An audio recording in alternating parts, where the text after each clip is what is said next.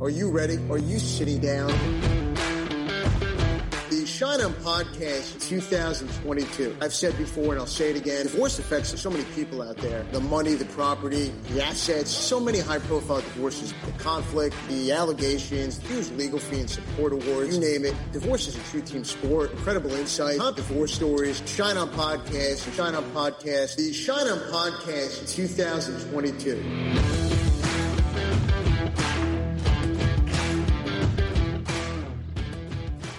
Episode 31 of the Shine On Podcast. I'm Evan Shine. Happy February, everyone. With me, as always, producer Dave. I am looking forward to today's show. Producer Dave has a fantastic docket lined up and ready to go, followed by the Shine On Spotlight. And do we have an absolute treat for you today?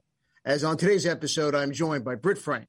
She is a psychotherapist, trauma specialist, and the author of the upcoming book due out in March of this year, the Science of Stuck. What an absolutely perfect time to have Britt on as our featured guest on the Shine On podcast with the upcoming release of her book. We are going to talk to Britt about her book, Trauma, Healing, and the true impact of staying too long in a traumatic and unhealthy marriage and relationship. We will also explore the trauma of divorce. We will get into all this and so much more with Britt Frank, author of the upcoming book, The Science of Stuck. Coming up next is the docket. As usual, Evan, the docket is fired up and ready to go. Shall we begin? Dave, let's do it. All right. And now, let's see what's on the docket. Hmm. All right. First item on the docket comes to us from the Associated Press. Item one. Associated Press article headline reads How can I avoid divorcing my husband over our daughter's education?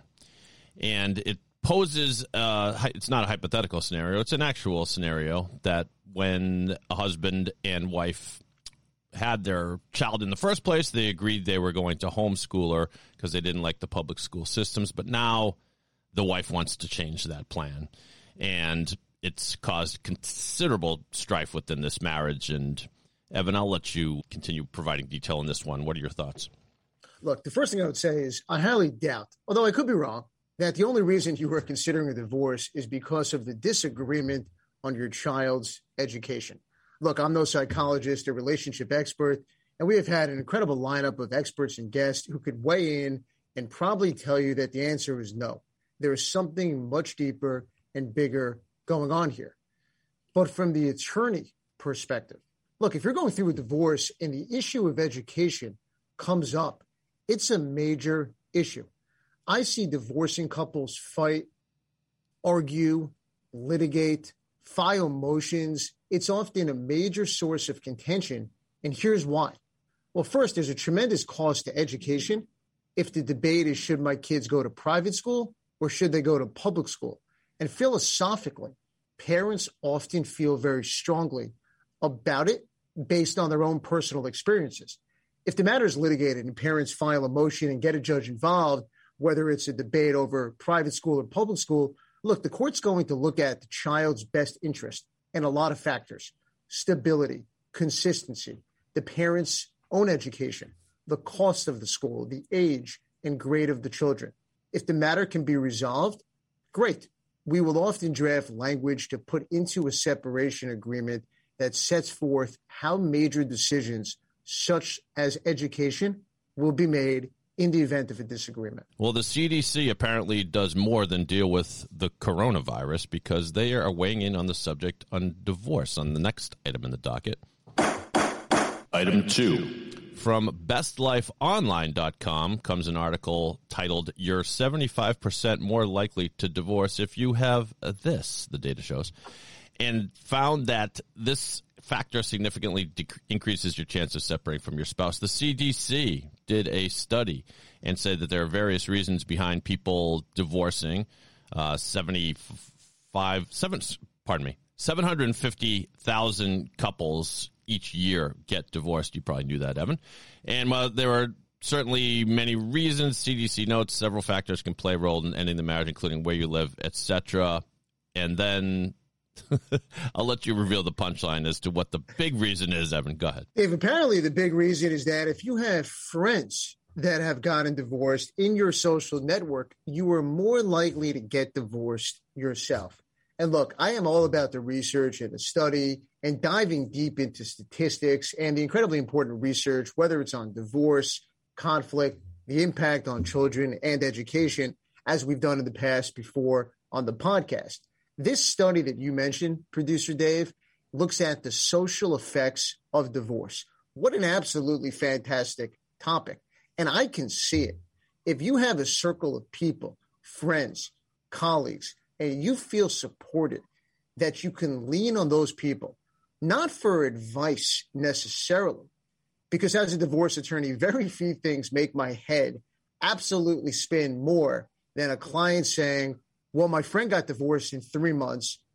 Why is mine taking so long? Or my friend's divorce did not go to court. Why am I in court? Or my friend's divorce only cost $5,000. Why does my divorce cost more? And then I break the news that there is absolutely nothing remotely similar about your divorce and any other friend's divorce, life, and situation.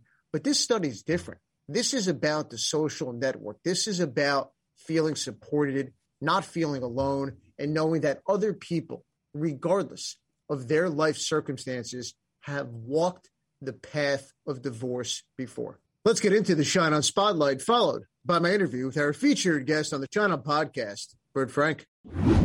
Well, continuing this new tradition in 2022, Evan, you have selected an issue to focus on today in this edition of the Shine On Spotlight. The Shine On Spotlight.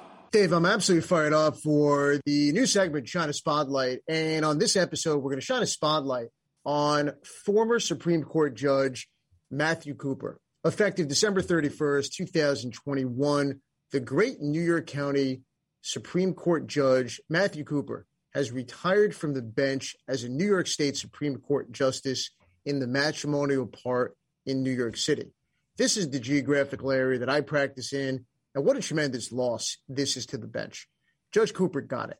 He was instrumental in so many ways. He was loved by attorneys who practiced before him, and it didn't matter if you were on the right side of an issue or an argument or the wrong side. Judge Cooper never made the attorneys look bad. He had a terrific knack for settling really difficult and challenging cases in the courtroom, at the bench, or even in the hallway of the courthouse at 60 Centre Street. In the beginning of a matter, in the middle of a case, or on the eve of trial. Judge Cooper was a straight shooter. He was really good at facilitating settlements. He presided over some high profile cases. We've talked about the cases before on the podcast the pet custody case, the vaccination case, which was a case of mine. And he was unafraid to make tough decisions, to make law, to think outside the box. And he, again, he helped families move forward, recognizing the benefit of settling your case as opposed to going to trial. Judge Cooper will be absolutely missed as his mark will be left on the matrimonial part at 60 Centre Street in New York City.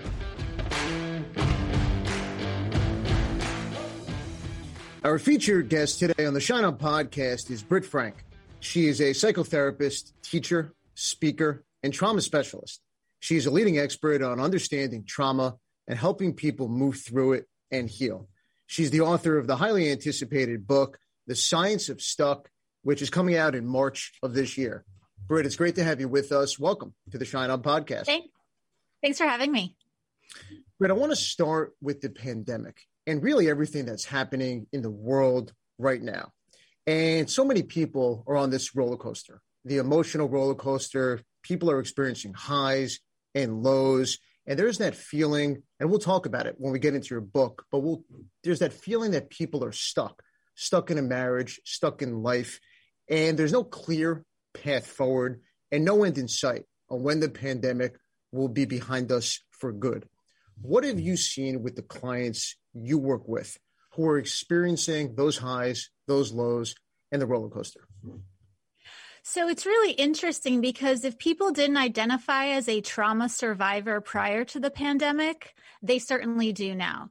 So the clients that I work with already have an understanding of what trauma is, how it works in the brain impacts our sense of stuckness. So the ones I work with, obviously, we're all learning as we go, but it's really the people who've never been to a therapist or who've never picked up a self book who are coming and going, What is wrong with me? What is going on? Why can't I this or why can't I that? And the answer is trauma. But because people think trauma is, if I was in a war, I qualify as a trauma survivor. And it's just not about that. So with the pandemic, in order for people people to re- feel any sense of mastery over their own bodies in the middle of so much uncertainty, we have to talk about trauma, what it is, how it works, why, yes, you qualify even if you have money, even if you have a safe home, even if you have resources. You cannot get unstuck without talking about trauma in this pandemic. I won't even say post pandemic. In this pandemic world, you need to know about trauma to get unstuck.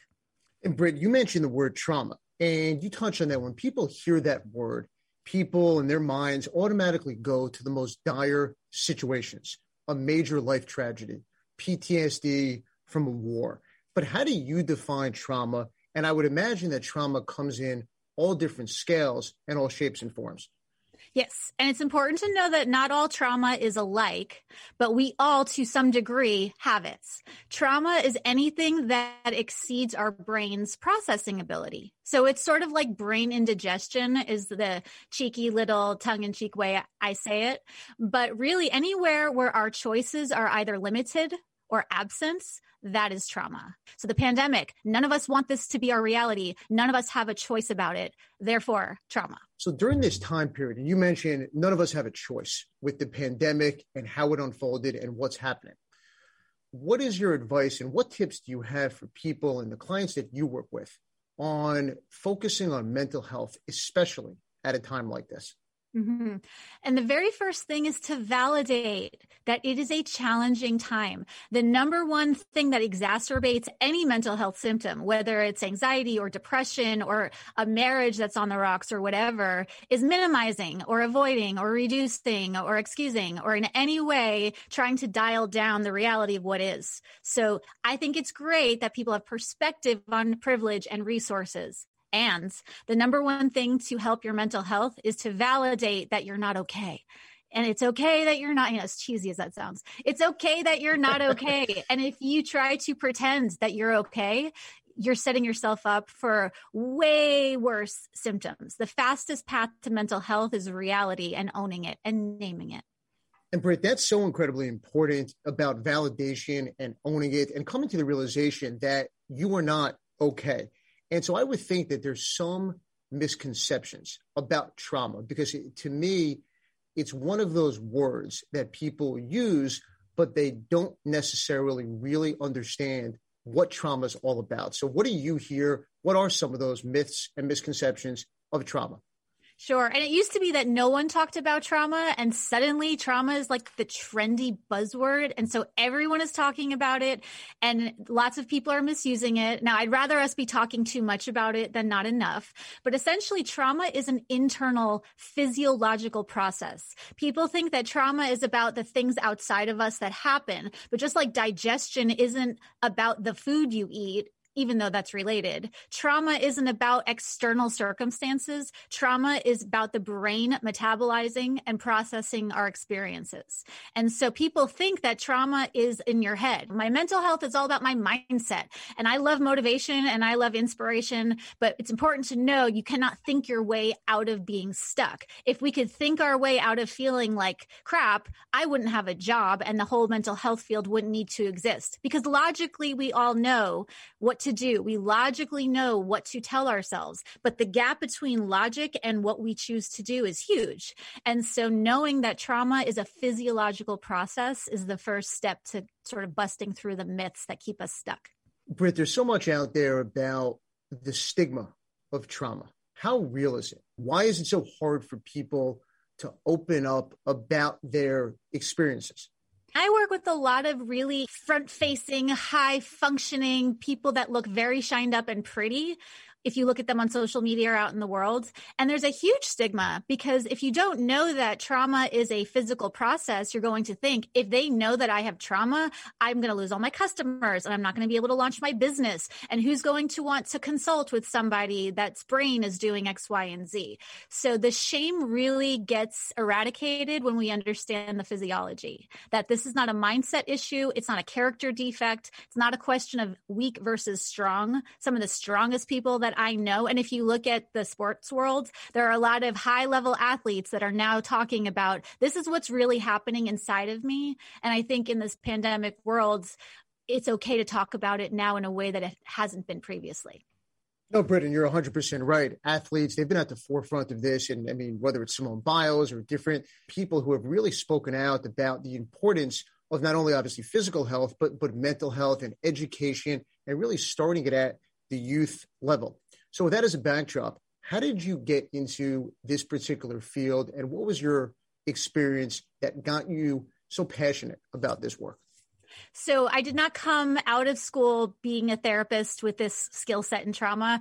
I was sort of a disaster of a human being. I was very functional. And again, I was, if you were to look at me from the outside, everything looks fine, but I was anything. I had all of the mental illnesses, the anxiety, the depression, the personality disorders. I had symptoms of bipolar. My, my personal ride was kind of a mess.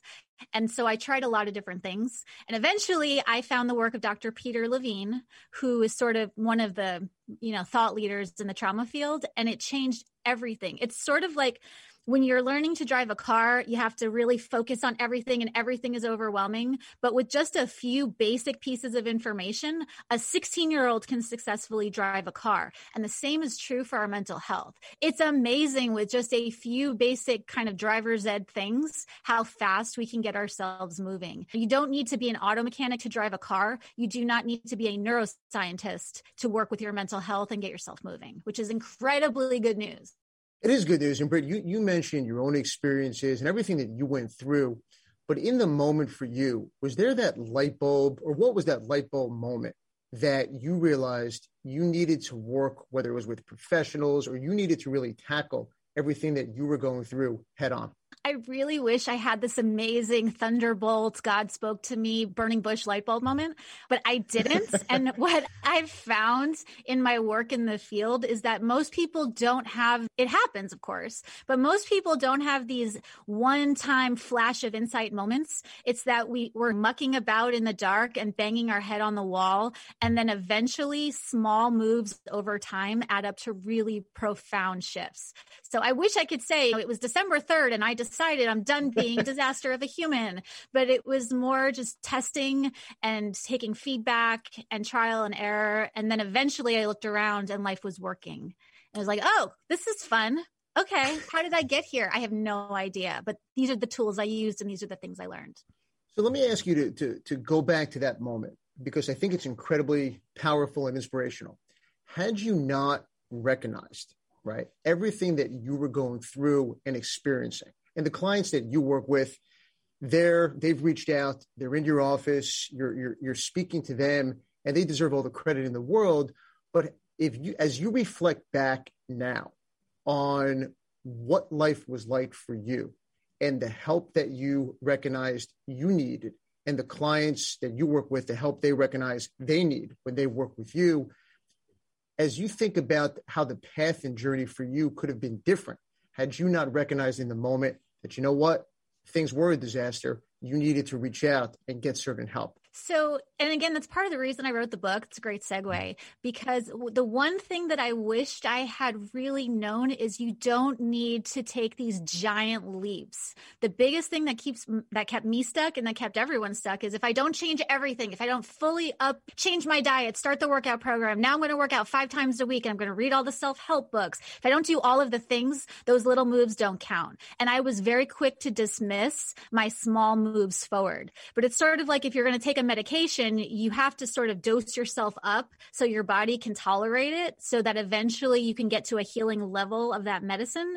This is the same thing. We're so quick, and so was I, to minimize and invalidate our small wins. And you cannot get to a big gain without recognizing a small win, not with mental health it doesn't work. You have to start stacking these wins over time. So I wish I had known, hey, you get to bank those little things. The days that you didn't want to get out of bed and you managed to get out of bed from the bed to the couch, we're going to bank that as a win. And over time, if you realize you count all of those, you get a sense of efficacy and you get a sense of agency and things start working a lot faster. You mentioned your book, so let's dive into it. Tell us the motivation behind your book. So this was the book I wish I had when I was going through my process. At the, on, on, the other side of it, when I was looking, and I do a lot of writing um, on Instagram, and it's really not rocket science, and that was the biggest lightning bolts if there was one. The stuff is not easy to do, but it's not complex to understand. And mental health was such a mystery. My own body was a mystery to me. I didn't know how anything worked. Again, imagine putting a five year old behind the wheel of a car and saying, okay, now drive cross country. It's like, I don't know how to do that. So, this is the book I wish I had when I started my process. What's the one thing that you want someone to take away who picks up your book and reads it? What's the message? That you don't have to stay stuck. Disclaimer there is to the degree that you have resources and you access and you have your basic needs met, you absolutely do not need to stay stuck. Whether it's the marriage or the career or the fitness or the health or whatever, you absolutely do not. Our brains continue to grow. We know the brain is not set in stone. So knowing that you can rewire your own brain, that's a biggie. When you wrote the book, what surprised you? What fascinated you? What, what did you discover about yourself that maybe you didn't realize before you started writing the book? That's a really good question. I really like that question. What I discover through the writing of the book. So for me, it's the ultimate show and tell. If there's an awesome restaurant, I want everybody I know to know about that restaurant. And so this book is really that giant stack of self help books that I've waded through over the years. I've gone through and I'm like, this is the best thing from this author, and this is the best thing from this author. It's sort of like a Cliff's Notes guide to mental health. And again, it's, oh my gosh, if I can put that just the bullet point, high level truths from the best of the best in my field in one place, it really makes sense. It really does form a picture, and you can look at it and go, I don't need to dive deep into this one area. I can cherry pick my way to getting myself out of stuck, and then I can dive deep later. And so that was really fun for me throughout pulling together all the resources that the, you actually can get a lot of information in one book. You don't have to read 30 to get what you need to know to get moving. Oh, that's great. And I can't wait to pick up a copy. The book, The Science of Stuck, comes out in March 2022. But I want to shift and talk about family life, divorce, and trauma. And for many people, and I work with clients as divorce attorney, and I meet with people, I speak to people. Divorce is something that is unexpected. It can blindside you. It's like a train wreck that so many people didn't see coming. And even for the people who did see it coming, it affects them in many ways as well. It's painful, it's emotional, and it's incredibly expensive. The world is turned upside down. And if you have children, their lives as well go through transition. In your experience, what are the short term and long term effects that divorce can have on someone's mental health. And divorce is a tragedy and it's a trauma. And in some cases, it's the best thing for people's mental health. And my first job in this field was as a children's therapist. And it's so important for me that parents know divorce is not the thing that will mess up your kids parents who are unskilled and who are not mentally well will if I mean, we all mess up, we're human, but divorce inherently is not the thing that will mess up your kids. So for people who say, I can't get divorced because if I get divorced, my kids will suffer. Well, the alternative is likely in some cases worse, where you're forcing yourselves to stay together in a marriage that has no business being together. So divorce is not the thing that messes up children. So the long-term consequences of divorce are really the long-term consequences of not processing and getting help and dealing with it. Divorce, again, is awful. And I'm not minimizing how terrible it is. But people who do their mental health work, who get their children help, don't have to be long term sufferers of traumatic consequences of divorce. If you can deal with the pain and the tragedy in real time, you don't have to suffer a lifetime of mental health issues as a result. But I love that answer. And there's so many things I want to ask you about. But one that comes to mind is so many times you hear it, I hear it. People stay together for their kids. right? People stay together until the kids are out of college and they're they've moved on. But what's the effect, the traumatic, really the impact of staying in an unhealthy, often at times it could be an abusive, emotionally, financially abusive, controlling relationship. The impact of that on your kids. Kids are smart. They're perceptive. They, they pick up on an unhealthy relationship.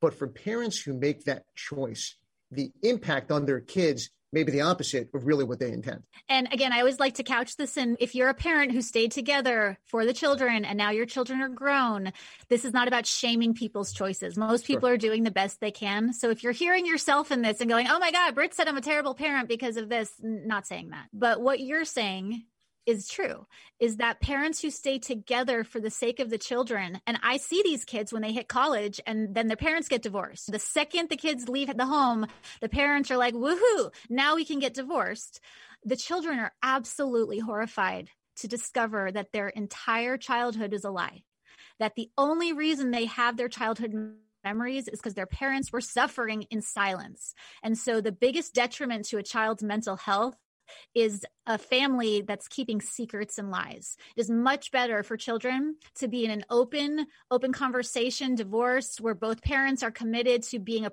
age age appropriately honest with the children than have the kids find out once they hit 20 that it's all a lie and mom suffered for 20 years because of me. That is a devastating reality for people who are hitting college to come to realize. No it's, it's such a fascinating perspective and the thing that I see is, is and you mentioned, it, it's not the divorce itself, but it's the, the, the way the parents go about it, the message that they send to their children. Parents can be, and I see it all the time in my practice, wonderful co-parents. They could be wonderful co-parents, but together they were terrible spouses. And so you see it play out, but you're right. Kids are smart, they're perceptive, they see their parents in a certain way and years down the line, you're really, I don't want to say deferring that traumatic experience, but but children will go through that, not necessarily maybe in the moment, but years down the road based on the choices that parents may make. Absolutely. And I love that you said they're deferring it. They're deferring the children's mental health issues with interest. It is a lot easier to parent a child through the right now than to wait for years and years of secrets and lies to stack up and then have to undo it later. And again, I'm not yay divorce. Again, divorce is a tragedy and no one gets married wanting to get divorced. But you're so right. Divorce is not inherently traumatic what's traumatic are secrets, lies, and unskillful people who are not recognizing how the children are suffering. And kids are smart and they do know. And co parenting successfully is wonderful for a child parenting out of a we owe the kids uh, this fake happy life is really really damaging. And if mental health has a stigma divorce certainly has a stigma too. And people are very ashamed and they stay together a lot of times past the point that makes sense because of the shame which i understand. And but if it's about the kids just know honesty is always the best policy for children's mental health. And we've seen the the stigma as it relates to divorce change over the years but it's still real just like it is with mental health and discussing traumatic life experiences. When thinking about relationships and trauma, everyone comes into certain relationships, whether it's with significant others, dating, professional relationships, and everyone has a past. And so, as people who have been through traumatic life experiences, what's the impact of not addressing those experiences take in the relationship sense, if you enter a new relationship and you've been through a traumatic life experience, how can people open up to their new partner, new significant other about something so real, so painful that they've been through in the past? So the past, and people, I love it when people say, you know, the past is in the past. I, I got divorced and I'm moving on and I'm going to enter the dating world and I'm fine and I don't need to because I'm functional and I don't need to deal with any of that. But the the problem with the past is the past stays present until it's processed. That's my little alliteration, like the three P's. It's true. I, I, I love it. It makes all the sense in the world right? You the past is not in the past. The past is in our nervous systems. The past is in our bodies. The past is in our day-to-day choices how we think how we act. And so failure to acknowledge the past dooms us to repeat it. And so we are, even though logically it's, well, if I had this horrible relationship, now I've learned and now I know what not to do. But unless you really process how that relationship impacted you, you're going to repeat it. And that's called repetition compulsion. It's the compulsion to repeat the trauma. And our brains are very good at finding ways to repeat our traumas for the purpose of changing the outcome. So unless we're consciously aware of these relationships, how they came to be, what our part was if there was one, etc., we're going to end up in the same relationship over and over and over, or we're going to end up in the same war conflict over and over and over. So again, a radical commitment to what is true is the thing that breaks those cycles. How hard is it for someone to be in a new relationship and open up about a traumatic experience for fear that they're going to be judged or viewed to their new partner. So we could talk for hours about safety and dating and red flags. So I would say the first thing is if you are terrified that your partner is going to judge you because you're sharing a traumatic event, perhaps that is not the healthiest relationship for you. But I would also say that relationships need time and space. And Hollywood and pop culture have this it's instantly I knew and I met my soulmate and I tell them everything. It is not healthy for our own mental health, nor is it healthy for a relationship to overshare, especially about high level trauma early on it's a bridge and you have to build a bridge over time before you start sending Mack trucks. One of my old therapists sure. used to say that. You don't drive a 10 ton truck over a two ton bridge. So if you've spent the time and the effort building a relationship and you're still worried your partner will judge you, perhaps there are a few other red flags that we need to assess. No, you're right. And we could spend hours talking about that. We may have to have you back for Britt Frank part two. But you mentioned Hollywood. And one of the things I want to ask you is the show The Affair. I don't know if you've seen it, but I talked mm-hmm. about the show, the Showtime hit before on the uh, on the podcast for different reasons. But but in that show, the parents experience the loss of a child very early into their marriage, and you see throughout the show how that loss affects their relationship, how that loss affects their ability to date, it affects their ability to work and really communicate. So I want to ask you, although you have not seen it, how real is that scenario where there's there's a devastating tragedy experienced by parents early on and they never discuss it. So you see it really impact each and every aspect of their lives. And I'm not a parent, I don't have children, so I can't speak to this personally, but witnessing countless people. I mean, the death of a child, I I don't think there's a greater tragedy than that. Like that's just of all the things that are not supposed to happen, parents are not supposed to outlive their children. Like that's really not supposed to happen. So I have a lot of compassion for people going through that. And you're right it's it's a incredible disruptor to a relationship for a variety of reasons. A lot of times when there are children present a lot of the relationship issues can especially if they're not big ones can sort of not be a thing. We're focused on raising the children and doing things together as a family and we have our interests and the unit sort of works. And when a piece of that unit is taken away fundamentally everything that was subsurface comes up to the surface. And so it's tragic just in and of itself, but it also shines a very harsh spotlight on every single corner and crevice of that relationship. And people are not in a position to do high level relationship reconstruction while they're grieving. Those things are really hard to do at the same time. And so I do see that child loss can absolutely devastate a relationship. And Britt, in, in terms of relationships, you mentioned one of the buzzwords, trauma. It, it, it's it, it's thrown around. It's used at times. It can be misunderstood. One of the words that I hear from my clients each and every day, Evan, my spouse is a narcissist. My spouse has narcissistic tendencies, has a narcissistic personality, and you need to tell the judge. You need to tell and show the judge that my husband is a narcissist. Can you explain what that word actually and really means and how could someone recognize it I'm so glad that you brought, again, I need three more hours for that one. So, okay. oh, where, and narcissism is one of my sort of subspecialties. So I'm very sensitive to the word narcissist has gotten watered down, just like the word trauma. Before, no one was a narcissist. Now everybody is a narcissist. Everybody. everybody. I'm not, I'm not exaggerating. Every day, Evan, yeah. I need to know, have you worked with clients whose spouses right. are narcissists? Every day I hear it. Right. So let's, this is really important because I've been in one of those relationships. Okay high level, true narcissistic relationships are the most crazy making, abusive, devastating. I mean, there are few abuses that are more devastating than narcissistic abuse in a relationship. And I've been on the receiving end of it from the high level type narcissism things. It's absolutely brutal. And it's the sort of dateline you wouldn't believe it unless you saw it. I saw it and I still can't believe it. So that exists. And so it's important to know that the type of insanity that people are describing is very real. It's more common than you think, and it exists.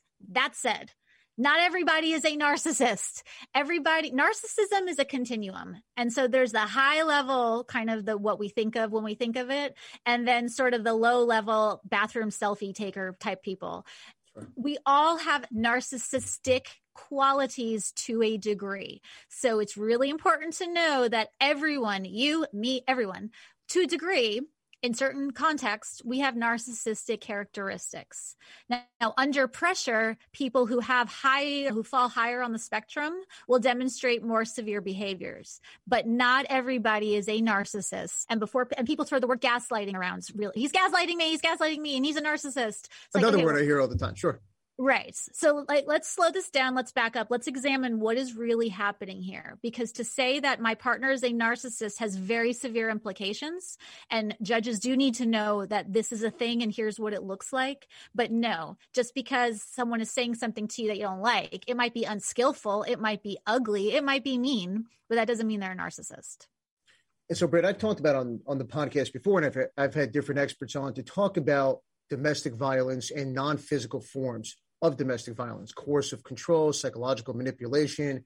And when you talk about gaslighting and narcissistic behavior and mention the judges need to know, and I asked a similar question to, to the expert I had on about the other forms of non physical domestic violence, because judges hear it so often and the word is thrown around so often, it's still real. What advice would you have, whether it's for matrimonial and family law attorneys to present cases where there are gaslighting, where there are examples of narcissistic behavior that is having a real effect on the relationship, the marital relationship, and also the children and especially for mm-hmm. the children. And again, I wouldn't wish narcissistic abuse on anyone, having experienced it myself. But when we're talking about courts and divorce and judges, my thing is if nothing else, that I wish that attorneys and judges would get educated on this for the sake of the kids, because obviously physical abuse, domestic violence, where someone is being hit or punched or neglected and not being fed or given their basic needs. Those things are devastating.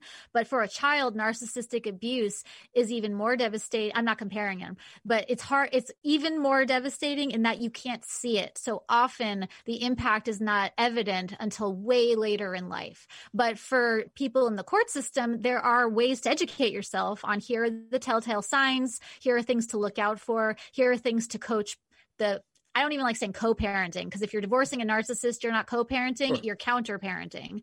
And here are ways that you can take care of your children while you're trying to make sense of what's happening to you. I mean, it's so so covert, which makes it it's really hard to address a problem that you can't see. So start number 1, know that it really is a problem and it's more common than you think. And number 2, there are ways of working with children and with the opposite spouse that can help them. And knowing that this is a thing is a big deal. You mentioned children, and I want to ask you about inherited trauma, things that we experience as children. If they go untreated or unaddressed, how does that affect ability of parents to really parent their own children potentially if those experiences and traumatic incidents don't get talked about that parents may have experienced when they were younger? Sure. In the 12 step program, Alcoholics Anonymous, Narcotics Anonymous, they always say family secrets keep us sick. And whether or not there's a like hardcore addiction that's present in a family system, family secrets do keep us sick. So I, for families that come from oppression, enslavement, war, Holocaust survivors, they've found and studies have shown that the impact of that trauma will last multiple generations, even in generations that don't even know that the trauma happened. And there's some really interesting interesting research. Um, Dr. Rachel Yehuda and Mark Wolynn has a book called It Didn't Start With You, which is all about inherited family trauma. But it makes sense. If my mother experienced a thing and never dealt with it, that's going to color and inform everything about how she views the world. So everything she's teaching me is going to be based on the lens that she sees it through. And if she's seeing it through a trauma lens, there's no way for me but to inherit that way of thinking, being, and doing. Britt, that's that's incredibly powerful. And you mentioned before obviously the book that you have coming out in March of this year and your Instagram account. Tell everyone how people could find all the wonderful things that you're doing, pre order the book. You're such a tremendous resource for so many people. Where can people find everything that you're doing? Thanks. So I'm on Instagram and it's just my name at Britt Frank and it's B R I T T with two T's, F R A N K. And Britt is not short for Brittany. And I will be saying that a lot, I think, this year. And then the book, www.scienceofstuck.com is where they can go and they can pre order it wherever. But come say hello to me. I love talking to people. Message me, reach out, email.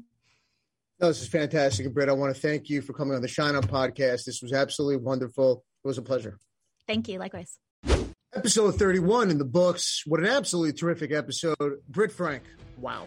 Was she tremendous? Such a powerful interview.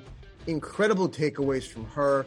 Producer Dave, I can't wait for the official release of her book, mm. The Science of Stuck Breaking Through Inertia to Find Your Path Forward.